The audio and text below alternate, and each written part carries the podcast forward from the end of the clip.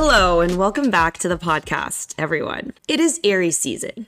And yes, you guessed it, I'm an Aries, which means, according to astrology, it's my prime season to be fiery and bold and brash. So we're gonna go with that. And today I'm definitely feeling a certain type of way. I went running on the west side running path, and there was this little cement poking out of the ground, and I tripped on it, which never happens. And then I caught my hands and my knees. And then I was like, do I really want to run back? But, you know, because we're badass woman out here, I decided to pull through. I ran all the way back and then I got hungry and I wanted to eat very specifically this mush oats blueberry oatmeal. And if anyone has not had it, I highly recommend it.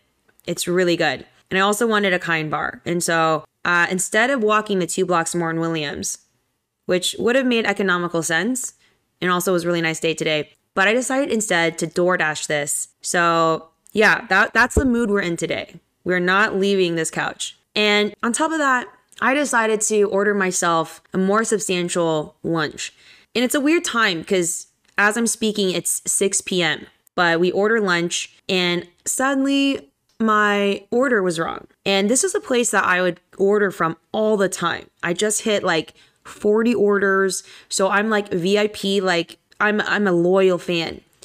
And unfortunately, this time it was wrong. So I was a little bit ah, a little bit sad, disappointed. So I ended up ordering it again. So anyway, today it's Aries season and we are in a mood, my friends. In my last episode, I mentioned I feel like I'm living my own Sex in the City version in New York City, which is totally true. Um, I asked you guys on the No Plans, the podcast Instagram, what kind of topics you'd be interested in listening to. And thank you guys for voting because by landslide, you guys want me to continue to talk about dating, which is fun. Because don't get me wrong, I love talking about dating.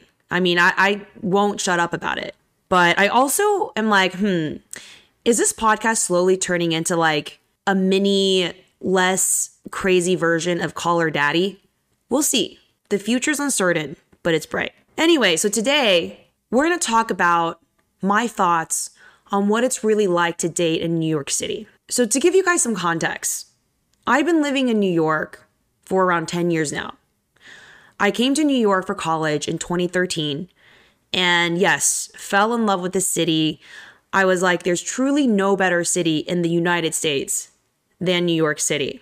I considered San Francisco for like a few minutes, but there was just too much negative feedback. And I was like, no, I'm staying put in New York City. So, anyway, I lived in New York, probably dated in New York for around nine years because I want to subtract a year during the corona times because that period of time I truly wasn't seeing anyone. So I've been here for a bit. You know, I've came, I've seen, conquered, sometimes unsuccessfully, and I'm here to talk about it. You know, am I a dating expert? No, by no means am I a dating expert because if I were, I would be married by now. But as you guys know, I'm not. Um, very single, single F. And um, so just take this with a grain of salt as you will. And these are just my thoughts, my experiences as a native New Yorker, because the threshold is 10 years of living in New York. And I'm just going to share my thoughts on what it's like to date in New York City. So, as you guys may know, right, obviously, New York is a big city.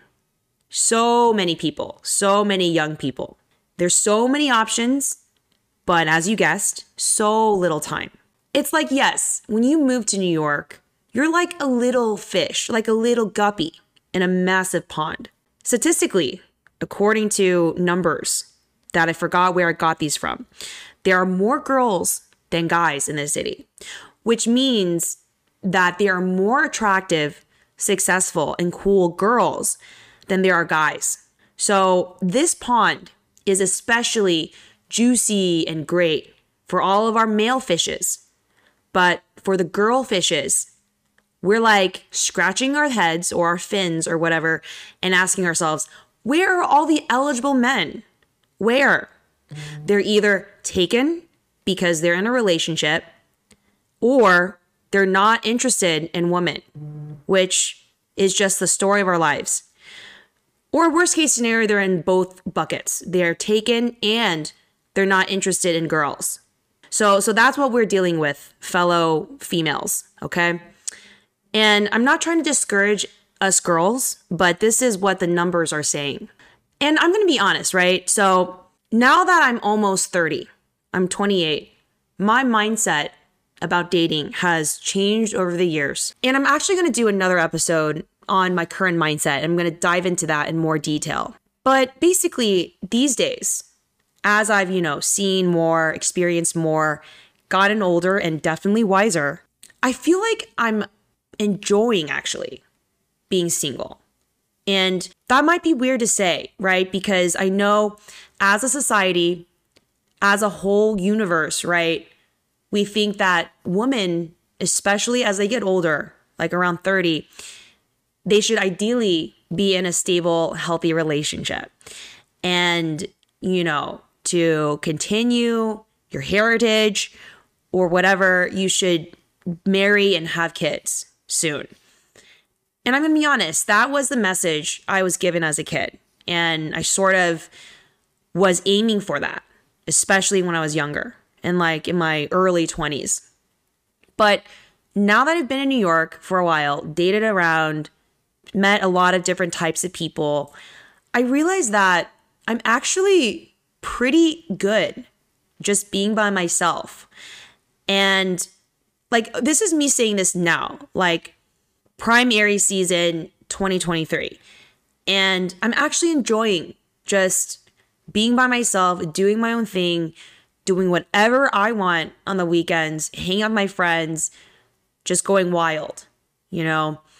Like work hard during the week, have a great time on the weekends, like play hard. And that's been working so far. I feel like I don't feel that unfulfilled and I don't feel like I'm really missing anything because there's just always so much going on in the week.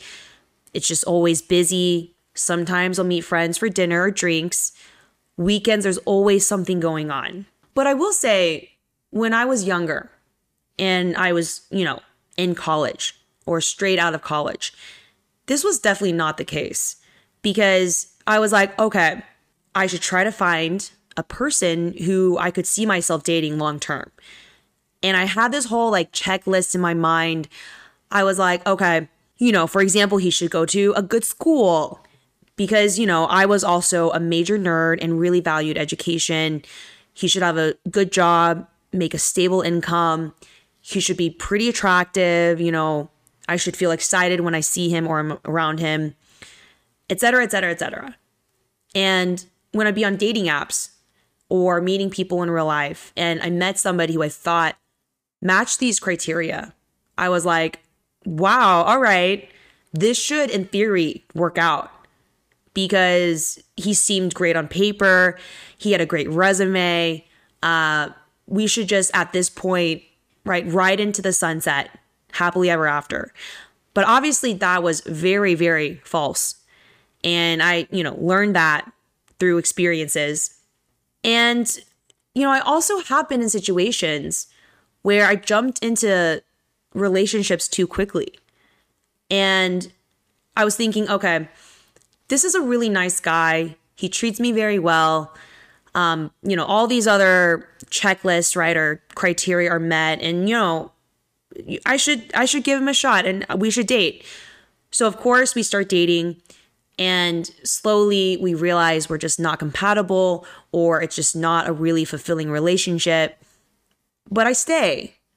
And at the time, I was thinking, what if, you know, this is just a normal part of being in a stable relationship? Like, you're not always happy, or there are some things that you need to learn to deal with because that's just life. I was thinking all these different things that I now, of course, disagree with. But at the time, I was thinking, like, oh, this guy's so nice to me even though there are like XYZ reasons I'm not happy, I should just stay because what if there's no other great guy out there in this big pond? And I finally met one of the good ones. And, you know, what if eventually everyone just settles? I was telling myself a lot of these things that I now realize are false because I don't think anyone should feel like they need to be in a situation that doesn't make you happy. Because I also mentioned this in my last podcast episode, which is life is so short. And ideally, you are in a situation, you're with somebody that you are genuinely happy with most of the time. Obviously, not every relationship is going to be rainbows and daisies all the time, and that's that's normal. But you should feel in, in your gut that it's the right relationship. Anyway, so that was a little tangent, but my point is my mindset over time has changed to slowly be more and more okay just being single and doing my own thing. But of course, that doesn't mean I'm like signing off on the possibility of going out and meeting somebody great. Like, I'm definitely still open to that. And I know that there's so many great people in the city that I probably haven't met yet. And I'm open to that, you know? But I think as you get older and as you live in the city more, you meet more people, you realize that even though something may not work out or you may not be happy with the whole dating experience, that's okay. I honestly feel like that's a rite of passage in the city. Everyone has a phase where they're just like, dating sucks because, you know, you go on all these dates, they don't work out, or, you know, whatever, like you ghost each other. But then I'm going to tell you, as somebody who's been here for a while, that it does get better. Either you meet more and more great people, or like me, you realize, you know what? It's okay. Like, worst case scenario is you're just living your own life and meeting other people in the meantime. I also want to just say that another reason why I think I'm more okay being single these days is because I think that slowly, right, as you go through more experiences, you realize that naturally your standards just rise. I'm just way less patient and I put up with way less things that I know won't make me happy. So, personally, for me, right? Okay, guy I meet doesn't pay for drinks on the first date. Bye, boy. Bye. Dude lives in New York, New Jersey. I'm sorry, but not sorry. See you later. Like, guy doesn't text you back in two days because, quote unquote, he's too busy at work. Bye. For real. Like, it's just like, yes, standards have gone up because, yes, I'm more and more okay with being single and living my own life and doing my own thing. And so the bar is higher for me to want to give that up and make the time investment in something outside of that world that I now live in. It's like when you pass your quarter life crisis and you meet people and you have a good impression and you have a positive vibe with each other, over time, if you get to know each other better, it's either hell yes or hell no. And if it's hell no, then it's like, okay, bye. Like, back to having fun binge watching White Lotus or Gossip Girl on my couch. You know, it's like if it comes down to it, I will channel my best Kourtney Kardashian, yes, Kourtney Kardashian energy, and find my Travis Barker at age 40 or whatever age she married him. Or I'll become that like career woman who builds her empire and meets a Pete Davidson at 40. I don't know. The future is uncertain, like I said, but bright. Okay. Now, the next segment of this episode is where I'm going to talk about the types of guys in New York City. Okay. Just pause to take a sip of my wine. So let me count one, two, three, four, five. Okay. So let me tell you guys there are five types of guys in New York City. The first kind, and this is the most popular kind of guy by far. And definitely, everyone, if you've been in New York for more than 24 hours, you've met one of these. And this is the infamous finance bro. So, as we know by now, everyone, there's three types of major finances or finance jobs.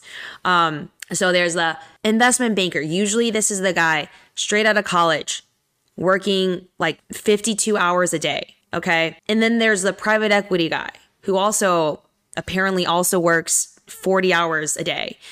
And then there's the hedge fund guy who makes a ton of money, but I don't know. I think maybe their hours a little bit better, but they're still working 30 hours a day. Basically, these finance bro guys are making a lot of money, but they also work way too much for like a normal human to take. And so if you if you do the math, right? If you divide the amount of money they make by the time they spend at their computers or in the office, then it's like actually are they making minimum wage?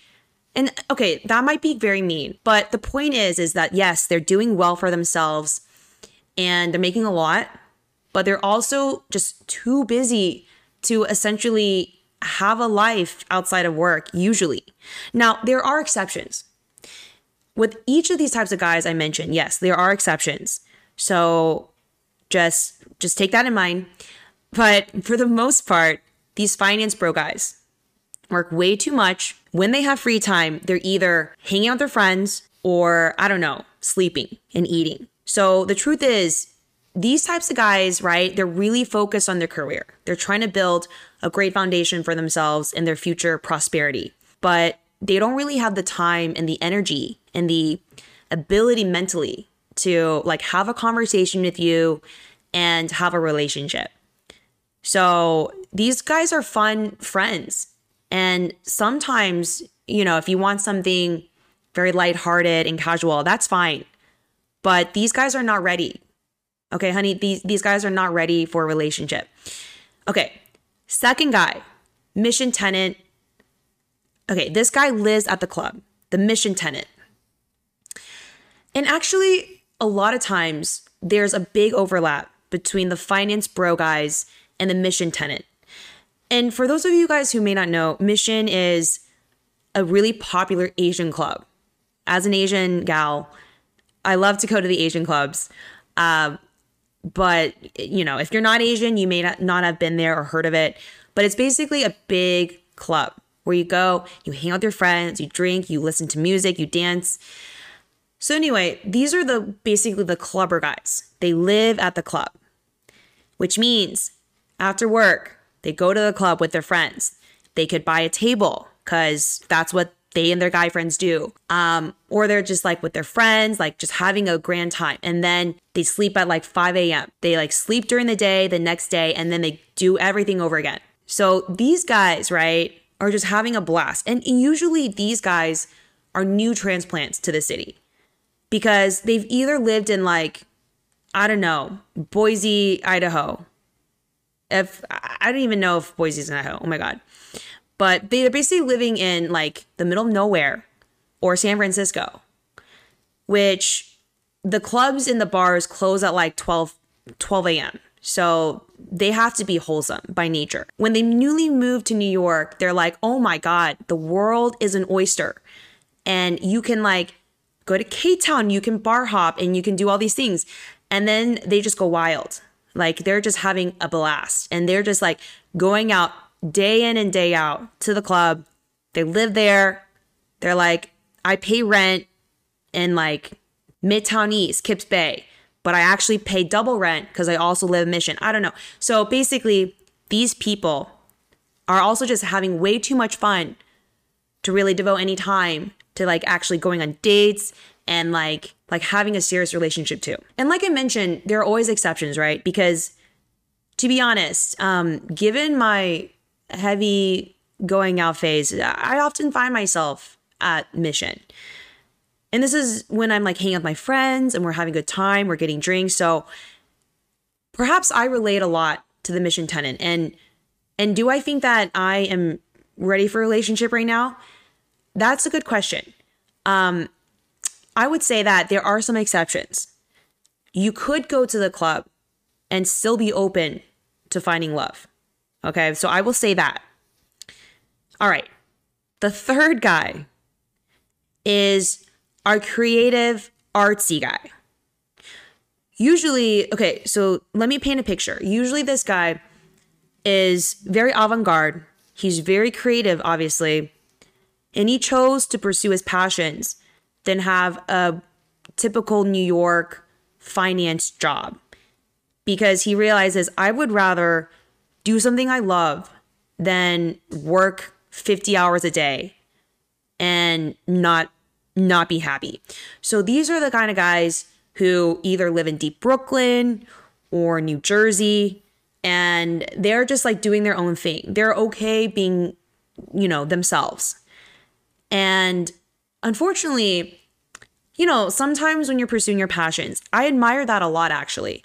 But it could be hard to, uh, you know, turn that into a very sustainable living. And I'm not trying to be mean, but basically, you know, it, it's a trade off, right? If you do something that you truly love and enjoy, sometimes it may not just be your typical corporate, like very stable income kind of job. So these guys are cool. They're usually fun to talk to. They have really interesting opinions. But is this guy going to take you to Per Se? No. Don't expect that anytime soon. So that's just the biggest heads up. For anyone who cares about that type of like, you know, finer dining, finer living, these are not the kind of guys who would be down for that. Okay. Fourth type of person or guy in New York City is our classic tech bro. So this means that they either are a software engineer, product manager, or whatever. They they work in IT. And this also means that usually they're making a good income and they're building stuff that could change the world. So they're a little bit different than the finance bros because usually they're doing something that is a little bit more you know innovative and in my personal opinion like fun and cool they're not just like calculating ebitda or typing in a spreadsheet and i've never worked in finance so I, honestly i don't really know what goes down in the finance world that much but I have worked in tech and I currently work in tech. So I know a little bit more about the tech bros life. So they're usually doing something, they're, you know, building stuff, apps, you know, you might even use the stuff that they worked on. So it's pretty cool. So I would say that they have a cool job. And the beauty is they usually have a way better work life balance. So the finance bros, right? On average, they work 70 hours a day. The tech bros usually they have it pretty great. They work 9 to 5, sometimes 6 if it's a busy day. And then afterwards they have time. They have time to go out with their friends, do stuff, and then they usually have some sort of passion. And I say that because I think if you have time outside of work, you can usually spend that on a hobby. So I think these guys have the time to pursue their like passions and their hobbies. And you know, life is pretty good. They're not that stressed because if the especially if they work at big tech, then not only do they get sponsored amazing lunches and a lot of other great perks, but they're they're just also very stable. They're probably not going to go anywhere. Well, now's an interesting time in tech because tech is tech is not that great right now in terms of like a job stability, but in general, in the long-term view of things, like tech is a pretty stable job for a lot of people. Anyway, so okay, usually the tech bro, the ones that I've met, they usually live in like, you know, a kind of fun, like lively area that's not Hell's Kitchen or Kips Bay. So this is usually like Chelsea or K Town. These guys, I think, are usually a little bit more down to date and have serious relationships because, like we said, they have the time. After work, they could meet you for drinks or dinner. Um, and yeah, they're usually, I think, pretty smart and cool people to talk to. Now, is this a giveaway as to my type of guy? A little bit. Okay, I'm I, I am a fan of the tech bros, but there there is a there's a point where the tech bros can also become very obnoxious, which is when they fit into the stereotype so well, which is they work nine to six, then they go to the rock climbing gym or the bouldering gym and they, I don't know, read about software And then that's just like, okay, that's too much. It's like you're a walking stereotype. That's when it can get annoying. But in general, I would say that these are pretty great guys, unless unless they're crazy. All right. Moving on. The final category is the quote unquote other. So this is your like anyone who doesn't fit into the previous four categories. This is like your entrepreneur, your chefs, your salespeople, or I don't know, your YouTubers and e gamers. To be quite frank, I haven't really met a lot of guys in those jobs, but I have, of course, met some entrepreneurs.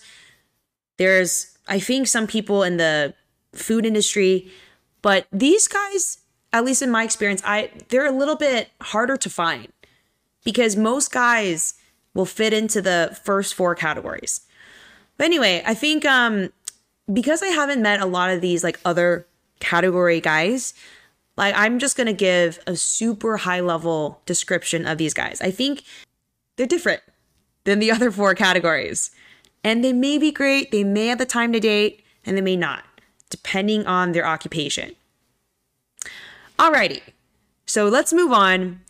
Uh, so we've already discussed the types of guys in New York City. Now, we're going to discuss some tips for assessing guys early in the dating game. So let's just say you met one of the types of guys in New York City and you know, you liked each other enough to decide you want to spend time with them at a bar.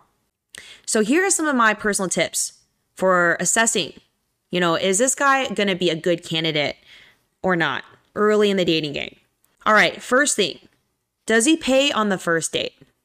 And yes, I am a feminist and I know it is 2023, but we still love a generous and chivalrous guy.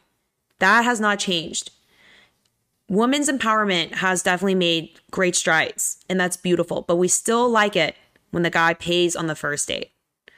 Period.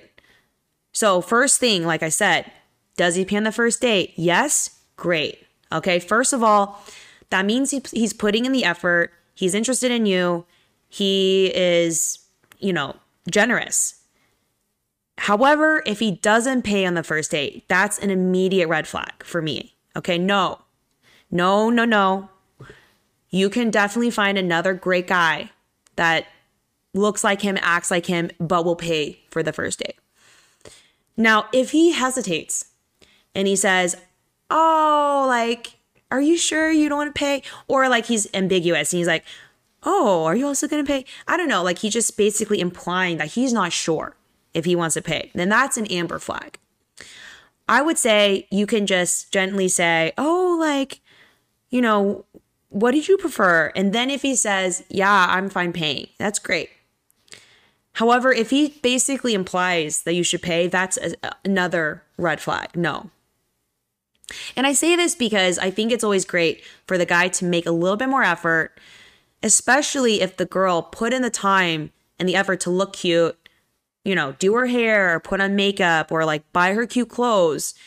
Then I think it's fair for the guy to put in a little bit of effort too and just treat her to the first drink, the first date. After that, it depends, right, on the dynamic. If the girl is comfortable splitting or treating the guy, that's great whatever floats the couple's boat. But for sure, on the first date, the guy should always pay, in my opinion. All right. Second thing is how long ago was this guy's last relationship and how serious was it? Again, this is a very big indicator for how much mental space can he devote to you. And the reason why is because there's two possibilities, or, or I should say three. One is he just got out of a long term serious relationship, which means, for example, it could have been a month ago that he broke up with his girlfriend of four years. And this guy is for sure not over this girl. Okay. He may be trying and he may be acting like it, but there's no way that he's forgotten his sweetheart of four years in just a month. So just keep that in mind if you're meeting a guy like this because he's most likely not ready for anything serious. And if you're okay with that, that's great. But just keep that in mind. Second possibility is this guy has never had a relationship.